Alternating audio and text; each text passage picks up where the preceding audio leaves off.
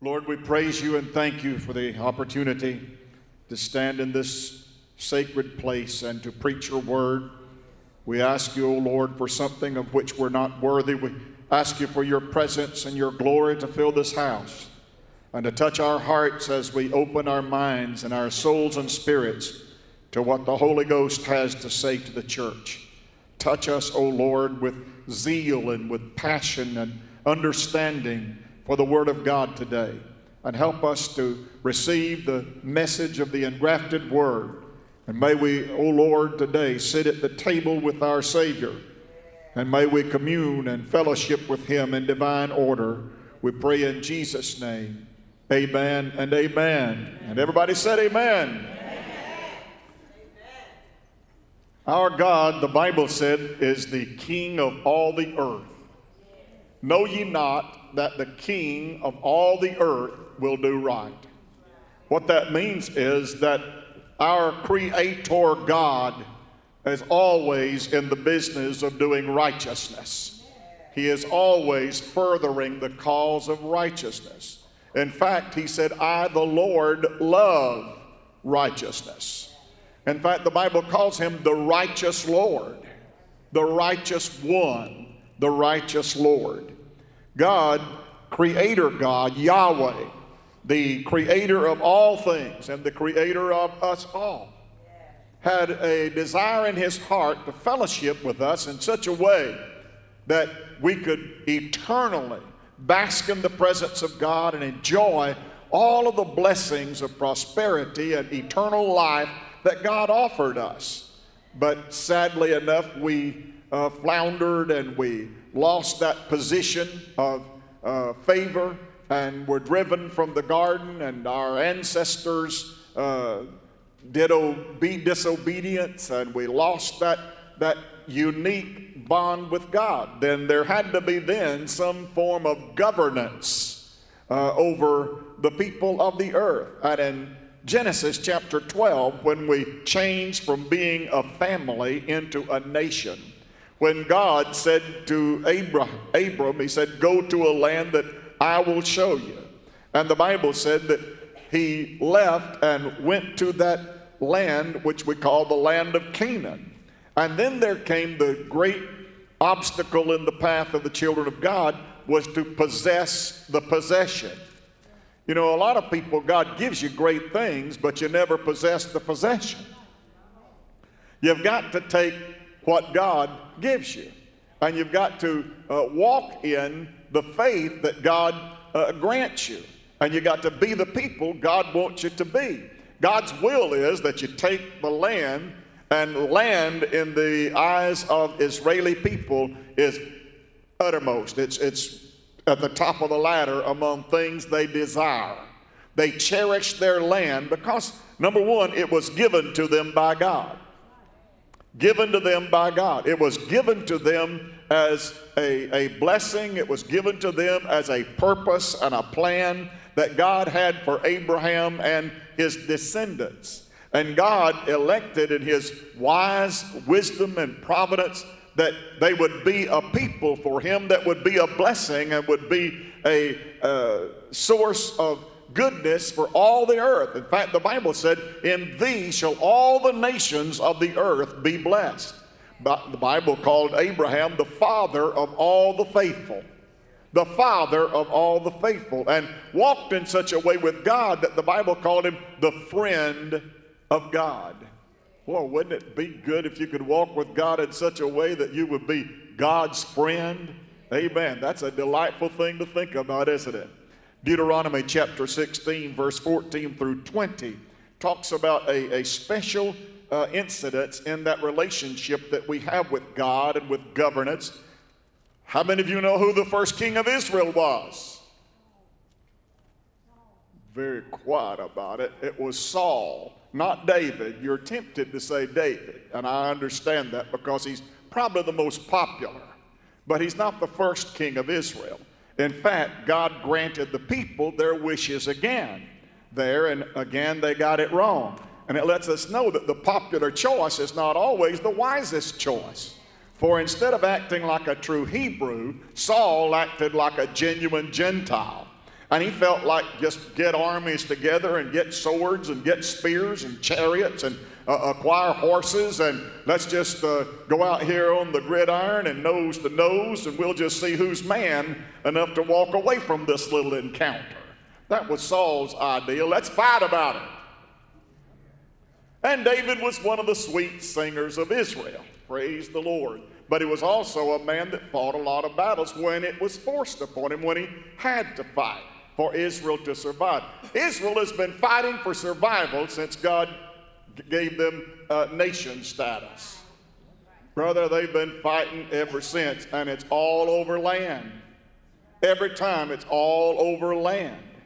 And even during the Six Days War, when land was at the heart of the matter, it was God who gave them the word that helped them get to the uh, end line and, and win that battle. In Deuteronomy chapter 16, verse 14, when thou art come into the land which the Lord thy God shall give thee, and shall possess it, and shall dwell therein, and shalt say, I will set a king over me, like as all the nations that are about me. Thou shalt in any wise set him king over thee, whom the Lord thy God shall choose. One from among thy brethren shalt thou set king over thee. Thou mayest not set a stranger over thee, which is not thy brother, but he shall not multiply horses to himself, that's prepare for war, nor cause the people to return to Egypt, nor give people, I wish I'd never done this attitude. Wish I'd have stayed put where we were. We were better off down in Egypt than we are out here trying to serve the Lord and possess this possession. Said, don't let the people sink into the dismal pessimism of where they are, to the end that he should multiply horses, for as much as the Lord hath said unto you, ye shall henceforth return no more that way. Quit talking about Egypt. We're not going that way. Quit talking about the blessings that you enjoyed in Egypt the melons and the onions and the garlic and the seasoning that you put in your food. Quit talking about that because you're never going back to that. Egypt symbolizes what? Sin and disobedience. What is God saying to people who are saved? You're not going back that way. You missed a good place to say, Praise the Lord, Amen. Thank you, Jesus, that I'm not going back that way. Yes, I have made it uh, from Egypt's bondage. Yes, I've been set free by the grace of God. Yes, I've been led out of the bondage and the slavery and all of that, and I'm not going that way again. I'm not going back that way. I might as well quit talking about it. Might as well quit quit uh, uh, conversing and carrying on about it because that's not a possibility. I'm not doing that again. Praise God. Is there anybody in there, this house that's made up your mind you're not going back? We used to sing a song, I will never turn back.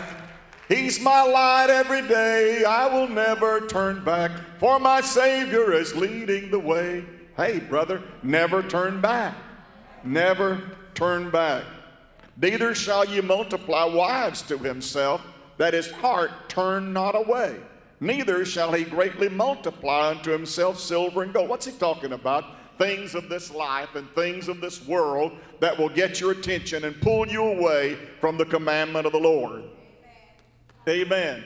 In other words, you're called to be a king. God has let, appointed you to be a king. You've been anointed, been prayed over. Amen. Now be a king and act like a king. Amen. And quit letting these, these pig trails and these rabbit holes and all of this side attractions get your attention off of being what God wants you to be. Oh, I wish the Church of Jesus Christ could hear that message today and quit chasing rat, uh, rabbit holes and quit wondering what this would be like and what that would be like. Hey, we're not going that way. We're going this way. We're not going that way. Forget those things, amen, and set your affection upon things that are above and things that are on high. And it shall be when he sitteth upon the throne of his kingdom that he shall write him a copy of this law in a book out of that which is before the priests and the Levites. And it shall be with him and he shall read therein all the days of his life, that he may learn to fear the Lord his God, to keep all the words of this law and these statutes, and do them, that his heart be not lifted up above his brethren, and that he turn not aside from the commandment to the right hand nor to the left, to the end that he may prolong his days in his kingdom, he and his children in the midst of Israel.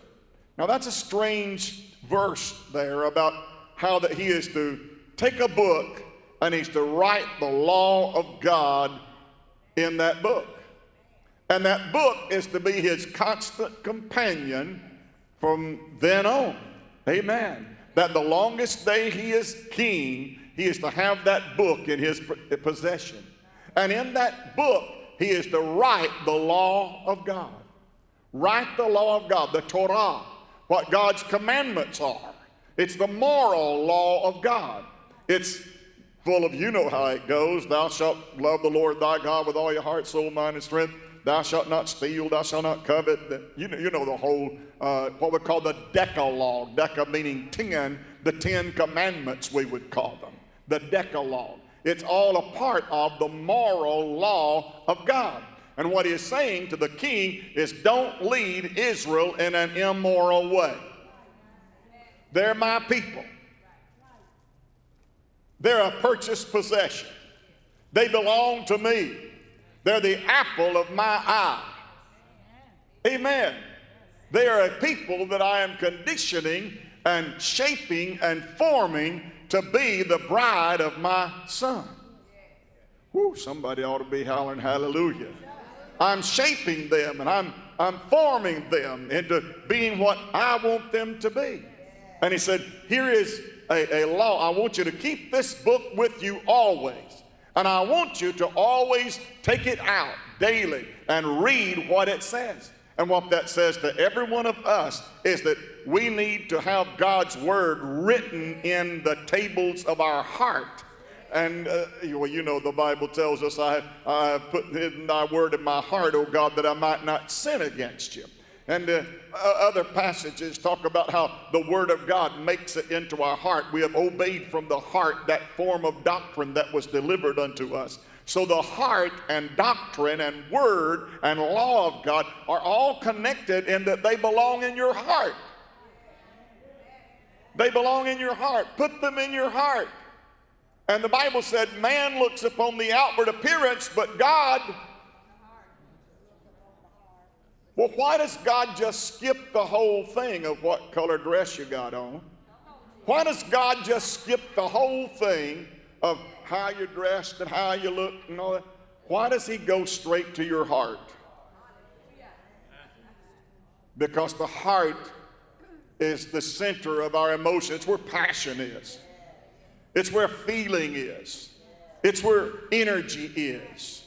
It's where we really, the real us communicates with a God when we worship Him. In that day that you seek me with all of your heart, you will find me. Amen. God knows, the Bible said, our hearts when those uh, Sadducees and Pharisees and people in the Sanhedrin were standing uh, around him. The Bible said, and Jesus spoke to them because he knew what was in their heart. Knew what was in their heart. So today, I don't have anything to hide from him because I couldn't hide it if I wanted to. And he knows my heart he knows why I'm here today. He knows why I'm preaching today. He knows why I brought this Bible to this pulpit to preach today. He knows all about what's in my heart. He knows my desires of my heart. He said, when you pray, whatsoever things you desire in your heart, when you pray, believe, and you will have them. Delight yourself in the Lord, and He will give you the desires of your heart. Wow, there's so much about our heart. God wants us to be so heart oriented and heart based that we worship and serve and pray, all of those things in our hearts as unto the Lord, making melody in our heart as unto the Lord. Isn't that fantastic? The Lord instructed Moses, he said, when that king is sitting there, make sure he gets a copy of this. It's a copy, he said. take a copy, and it becomes his own possession. And he's to observe everything that is in that.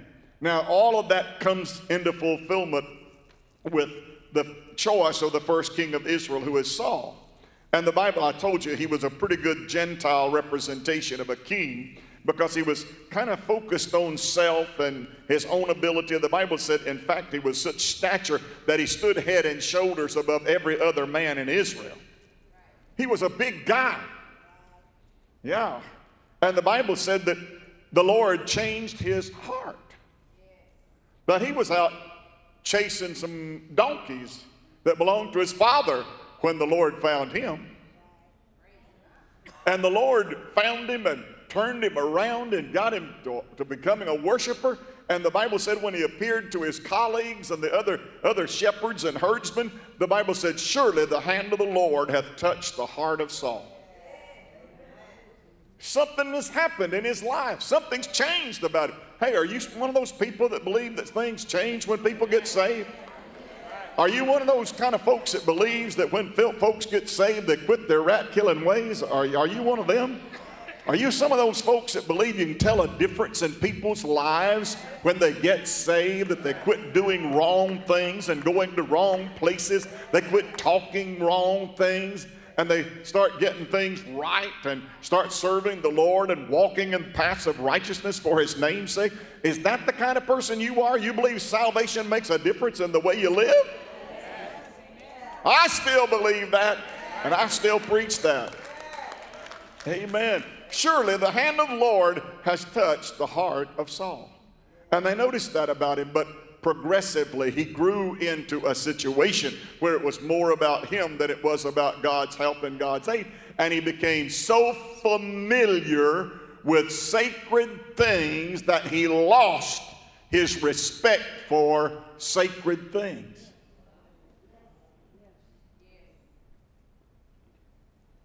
Boy, there it opened up a can of worms, didn't it? I think Pentecostal folks have got so used to being around the Holy Spirit that it doesn't excite them anymore. It doesn't move them anymore. They don't have that hunger and that thirst after righteousness. They've been around it, they've become so familiar with it and so familiar with a move of God that it, it's nothing special anymore. Come on, somebody. See, you can get to the place that you become so familiar with sacred things that it loses its sacredness to you. Amen. I want to tell you, you must never take for granted the blessings of God. You must never take for granted the presence of Almighty God you must never take for granted that it's always going to be available. If I wanted, I can, I can do. I had one music minister one time to tell me this, and I'm not going to tell you any names, but he told me anytime I want to work something up, I can just work it up. Brother, I don't want a worked up shout. I don't want a worked up worship. I want you to obey the Lord, and when the Holy Spirit does it, I'd rather he do it than some professional did it, that somebody worked it up. Now, that offends me. I said, that offends me. I hate that people can be fooled that they don't recognize a real move of God as opposed to something somebody worked up. Mmm, I could preach a whole sermon right there. But just don't you ever take the Holy Ghost for granted. And don't you ever get so familiar with things we do in the spirit that you think you can do them in the flesh and get by with it. Hey, you can't. There's somebody that keeps a record. And he knows our hearts. And he knows whether you're in the flesh and just doing that because it was worked up or whether you're doing it because the Holy Ghost is actually moving in your heart. I don't want a kind of religion that's worked up or structured or put together some way. I want a real, genuine move of the love of God and the power of the Holy Spirit. That's what I want. And I know it's available to people that seek Him and people that love Him and people that serve Him. They know how to worship in such a way that the Spirit of God will move in their lives and move in our church services. Amen. And amen and amen. Praise God. So the Bible said that Saul, it came time for the evening sacrifice. And Samuel had a trait about him that Irwins have, Don says. They're usually right at the last minute or maybe five or ten minutes late. and Samuel, bless his heart, I don't know, he must have had that, but he was running late for the evening sacrifice. And Saul came and he was there, and it offended him that he was having to wait on the preacher.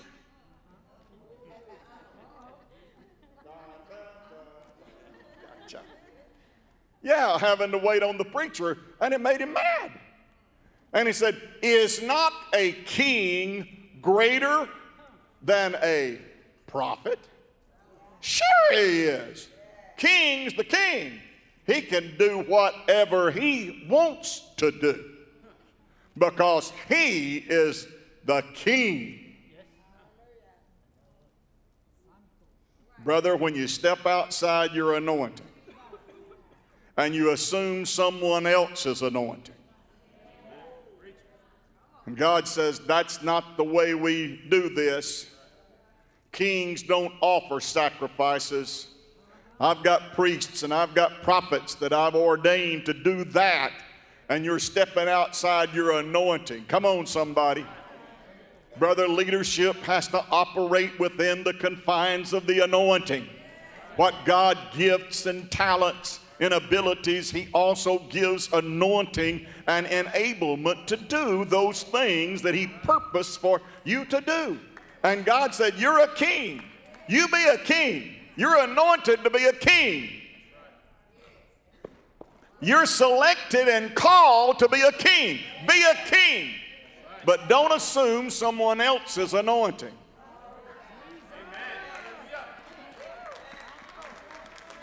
Their anointing is their anointing. Their gifts are their gifts. Their abilities are their abilities. Don't you assume what God intended for them. Come on, somebody. And you say, well, that wasn't very serious, my Lord. Somebody ought to have started. It got time for church. Somebody ought to start. Well, it was such a serious thing that God said to Samuel, woke him up, said, Samuel, I need you to go tell Saul a message. He said, Well, I hope it's a good one, God. I sure don't want to be a bearer of bad news. And God said, You go tell him that I have rejected him. Whew. Wow. Preacher I had preached for me one time, Brother Don, he preached on don't let God lay you off. Don't you look at me like that. Now, you know what I'm talking about. Don't let God lay you off. God said to Saul, Saul, I'm laying you off. Why? Because you don't know who you are and you don't know what your anointing is. You don't know the word. And you felt like you were up here and everybody else down here and you could do anything you wanted to. Hey, I want to tell you, Saul, you're rejected. Yeah, you go tell him he is rejected. And you go over to Jesse's house. There is one over there that you're to anoint as king of Israel. and he will be the rightful king. And the Bible said Samuel got ready to go over to Jesse's house. And Jesse had sons, and they were all at the house, all there waiting to see is it me? Is it me? Is it me? Well, they went through 11 of them. I think the oldest one's name was Eliam, and the next one was Abimelech, and the next one was Shammah. And I love the way the Holy Ghost says things sometimes. When he brought uh, Eliam by, Eliam came by, and Samuel said, Lord, surely the Lord's anointed is before me. Now, don't go figuring God out. Don't go telling God which one He's supposed to choose. Don't go running His business for Him.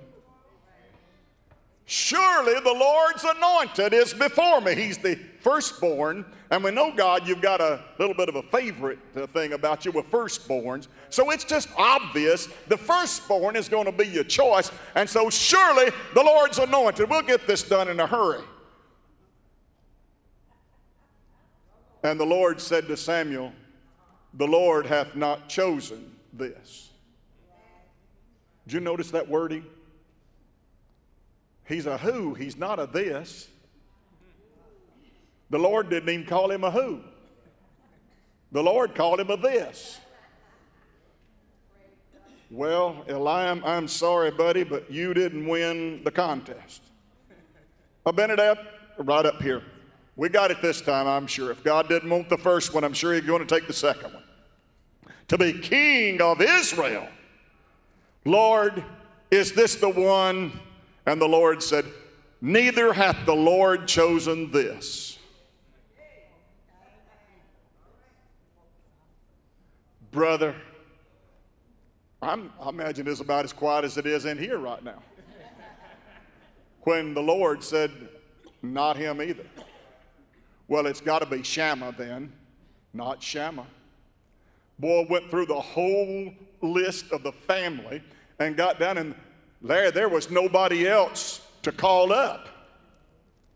And Samuel looked over and he said, Jesse, have you not got any more sons?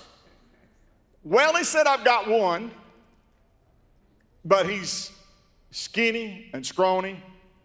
He's about 17 years old, red-headed, freckle-faced. I called him.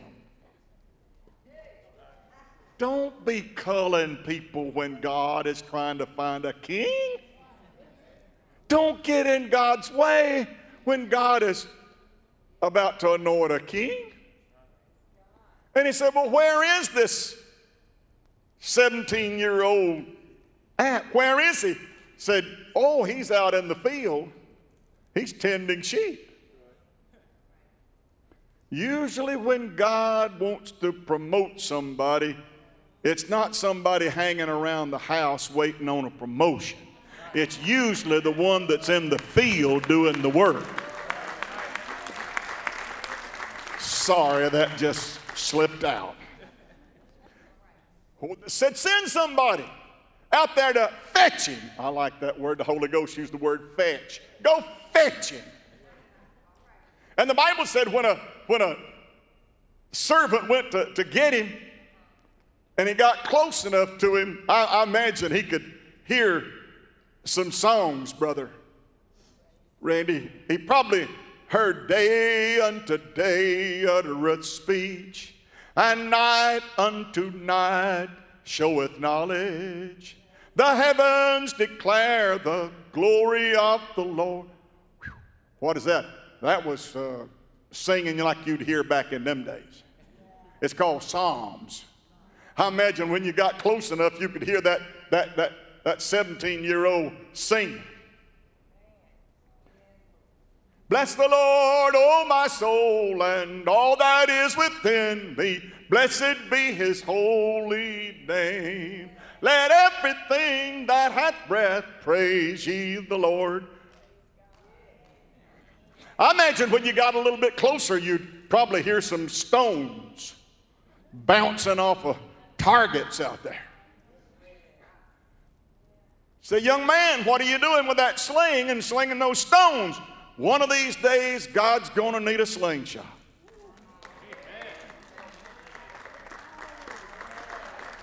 And when he gets ready, I'm going to be ready too. Praise God. I'm about to shout up here. I'm, I'm, I'm preaching a lot better than y'all shouting again. Going to have to up your shouting a little bit. Wow. David said, He hath taken me from among the sheepcote and hath made me a king. Brother, when he got back to the house and Samuel was standing there with his bottle of oil, and the Bible said it, it was a hin, H I N of oil, that's six quarts. gallon and a half. And you get offended when I dab a little bit on your forehead. You mess up my makeup, Brother Jerry. How would you like to have a gallon and a half poured over your head? And it run all over you and all over your garments, and the Bible said puddled up in the floor. And the Bible said, and God spoke to Samuel said, Arise and anoint. This is he. You mean God chose? You mean God is that specific about what he, what he does and how he works? My Lord, he says to David, he said, David, said, if you'll serve me, if you'll keep my commandments, if you'll do what's right in the sight of God, if you'll walk uprightly, if you'll be who you're anointed to be, and if you'll do the purpose and the plan of God, then I will always have a, have a covenant with you and your family. There'll always be a member of the Davidic line on the throne in Israel forever.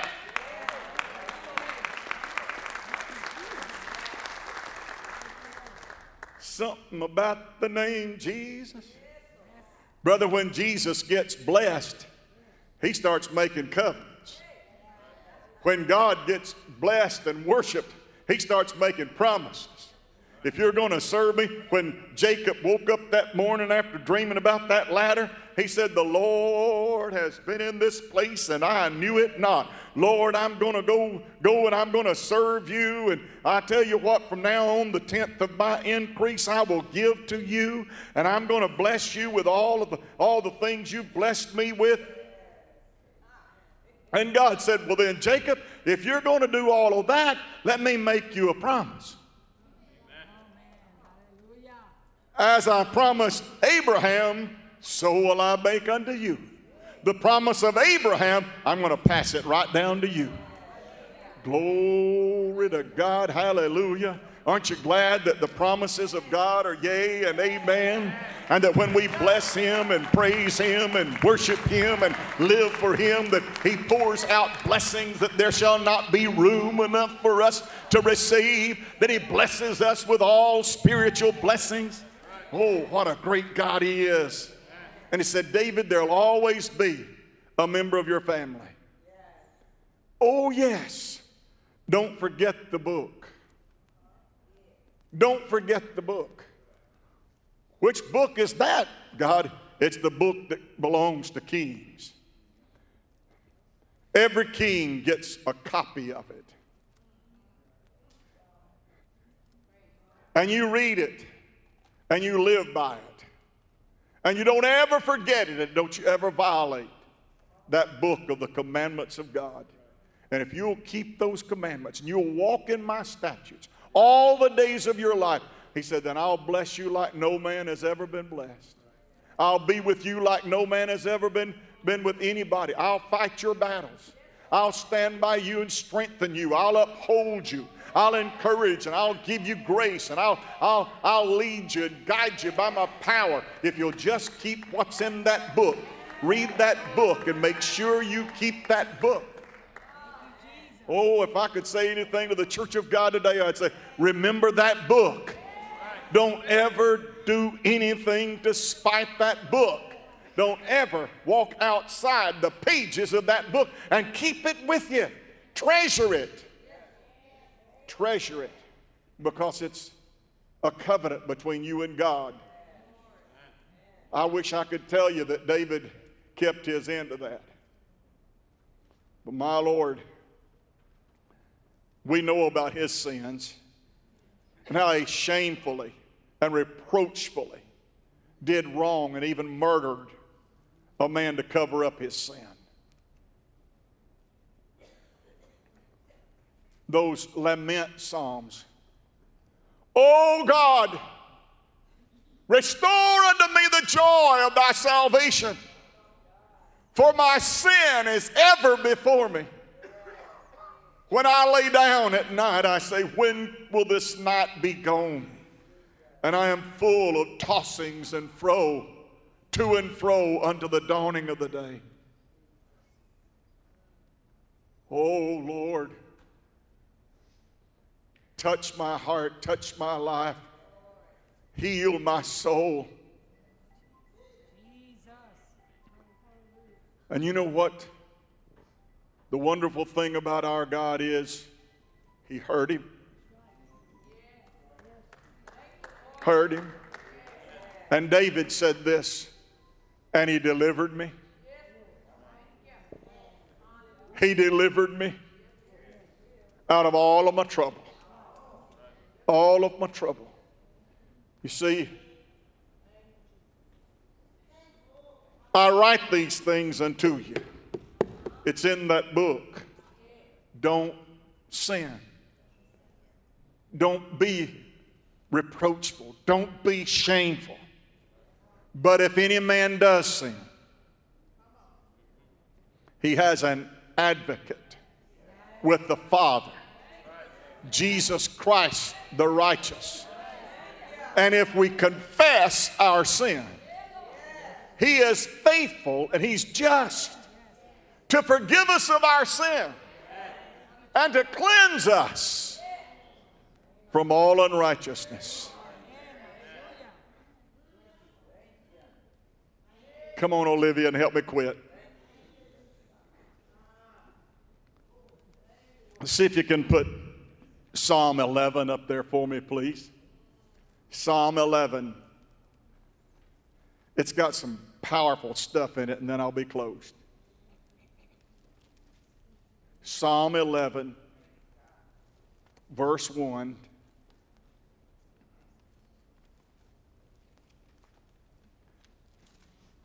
In the Lord do I put my trust. How say ye to my soul, Flee as a bird to your mountain? That's kind of another way of saying, Why art thou, art thou so vexed, O my soul? Oh, that I had the wings of a dove, for then I would just fly away and be at rest. That's the same thing in a different tone. For lo, the wicked bend their bow. They make ready their arrow upon the string, that they may privately shoot at the upright in heart. Boy, what's going on here? We've got a king writing a psalm, one of the many songs that he wrote, and he's singing about a, a very tense moment when his life and his whole being is in jeopardy. And he says, Why is it in my mind to just run away? Just run away. Why is it in my heart to just run away? You know, the devil will always try to intimidate you with a situation to make you run away. To make you run away. He'll try to make something look like it's catastrophic and you'll never recover from it. That all hope is gone, you're done, you're finished, it's over, and you're wiped out.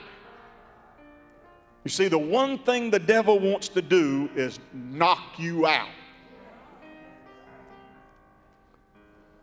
He wants you to foul out, fizzle out, flunk out, Whatever he has to do, he just wants you out. Because as long as you're in, you're a threat to him. And his main goal is take you out, destroy your faith, and cause you to run. When Nehemiah was rebuilding the wall, over in Nehemiah, there was a very wicked man that tried to get Nehemiah to run and, and, and Go back to the temple and hide in the temple. Get off the wall. Stop the work. Stop rebuilding the wall and run to the temple and hide from the enemy. And Nehemiah said, Why should a man like me run?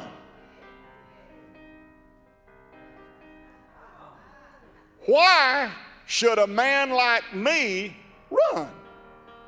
What do I need to be running from? The Lord is my help. The Lord is my strength. The Lord, hallelujah, is my stronghold. You're telling me I need to run? That I need to hunt somewhere to hide from the enemy? Why would a man like me run? Oh, I need to ask some of you, why would a person like you run off somewhere? Why would you think you're so intimidated you need to find a hole in the ground somewhere to run hide? Why would a woman like you hide? You got the Word of God in you. You got faith in you. You got courage in you. You've got determination in you. You've got hope in you. Why would you run? The devil will try to get you to do something stupid to get you out. But you tell him what a liar he is. And you tell him you're not falling for those schemes and those devices. Put your string of your bow and put your arrow in your bow and draw it back all you want to. The Bible said for me to put on the helmet of salvation and put on the breastplate of righteousness that I would be able to quench the fiery darts that Satan would send against me. Praise God, I want to tell you, you're a winner, not a loser. You're above and not beneath. You're ahead and not behind. Praise God. You're a overcomer. You're a victor, not a victim. I said, You're a victor, not a victim.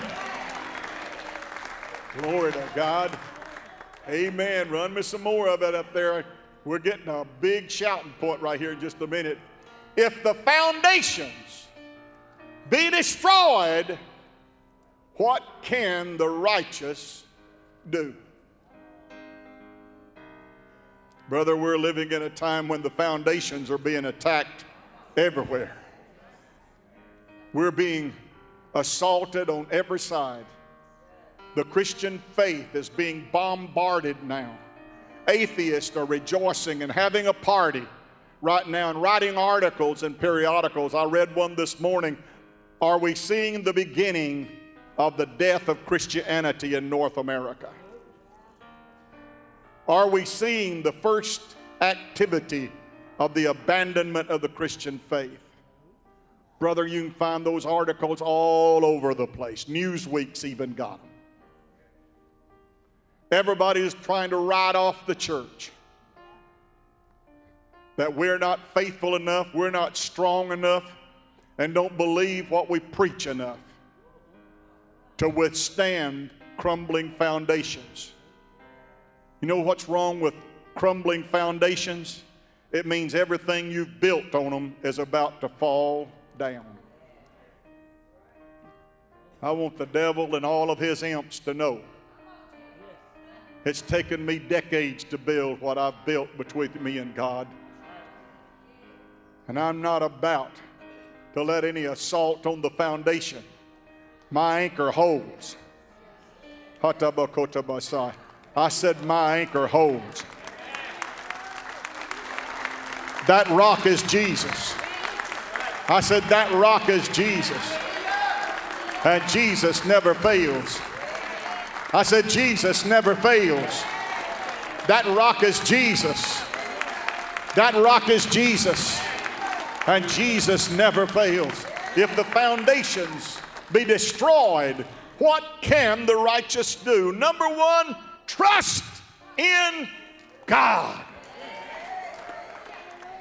Number two, you ready for this? Stand. Having done all to stand Stand therefore, be steadfast and unmovable, always abounding in the work of the Lord. Mm.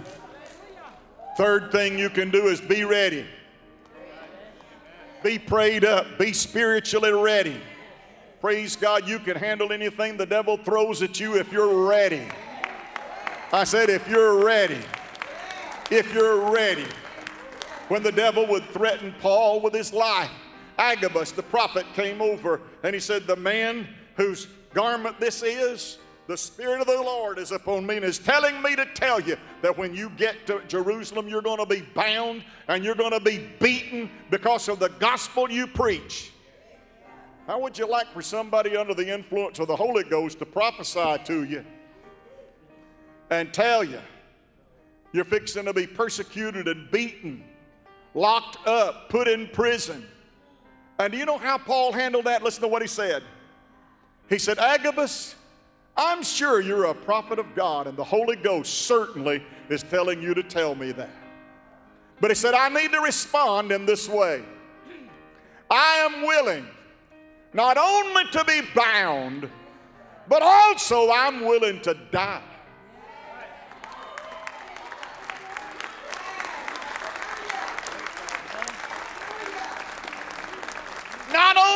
Bound, not only to be locked in prison not only to have my back beaten to a bloody pulp, not only to be beaten in my face till you'd hardly recognize who I am, I'm willing not only to be beaten, but I'm willing also to die that the will of the Lord might be done.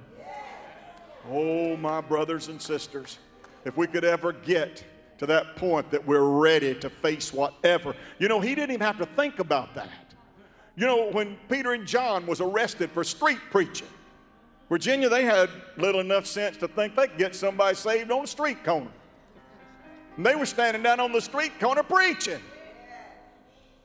And some of the devil's imps came by and arrested them and carried them over to the magistrates and said, We arrested these men because they were speaking against Israel, speaking against the temple, and speaking against the, the leaders of our, our country prophesying in this uh, Galilean's name, Jesus.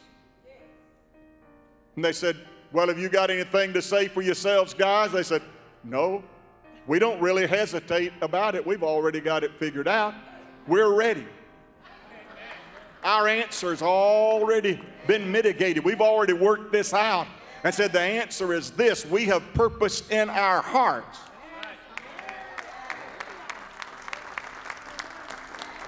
that it's better to obey God than it is to obey man. So arrest us if you want to.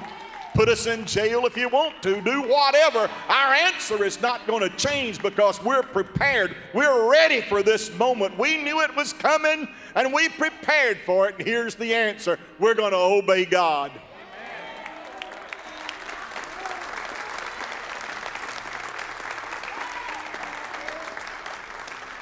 And the Bible said that it spread no further. They straightly threatened them that they should preach no more in this name.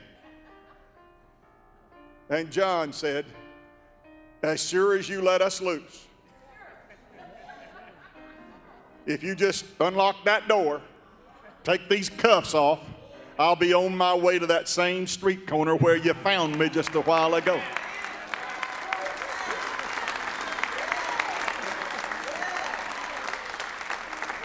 But the Church of Jesus Christ decides that those are their answers. That that's the way they'll respond to the own salt to the world and the jeering and the, and the snickering. Get ready for it. You're going to be made fun of. You're going to be called ignorant. You're going to be called old fogey. You're going to be called all kind of names. Get ready. Get ready. Call me any name you want to call me. Call me fundamental. Uh, call me all, all of those names that you think are insulting to me. I'm ready for it. None of these things move me. Neither count I my life dear unto myself that I might finish my course with joy. And the ministry which I received of the Lord Jesus to testify of the grace of God. Hallelujah! Blessed be his name.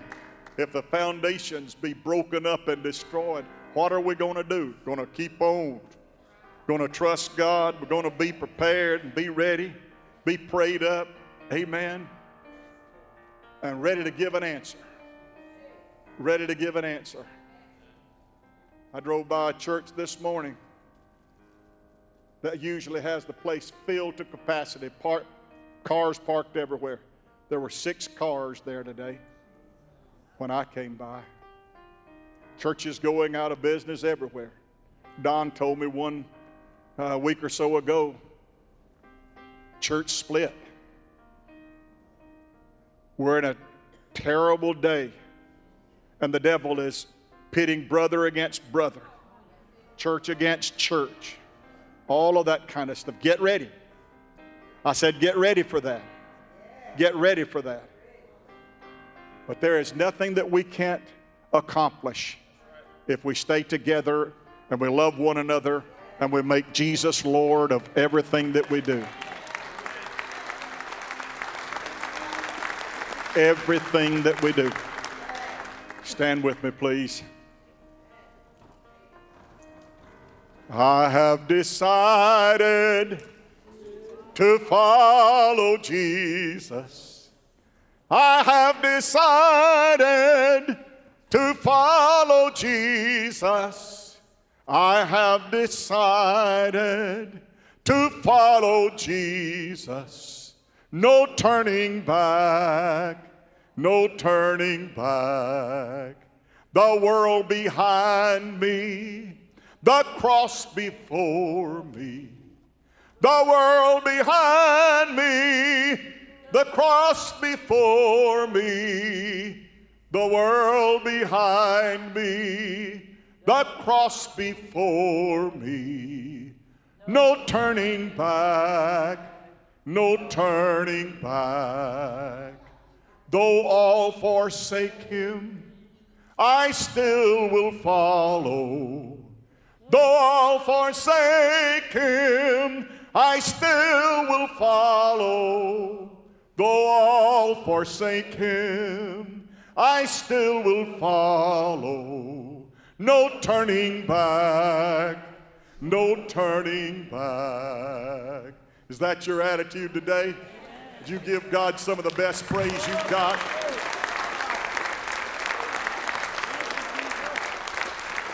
Hallelujah, hallelujah. Thank you, Lord Jesus. Blessed be your righteous name, Holy Father. We bless you and we praise you and we give you honor and we give you glory.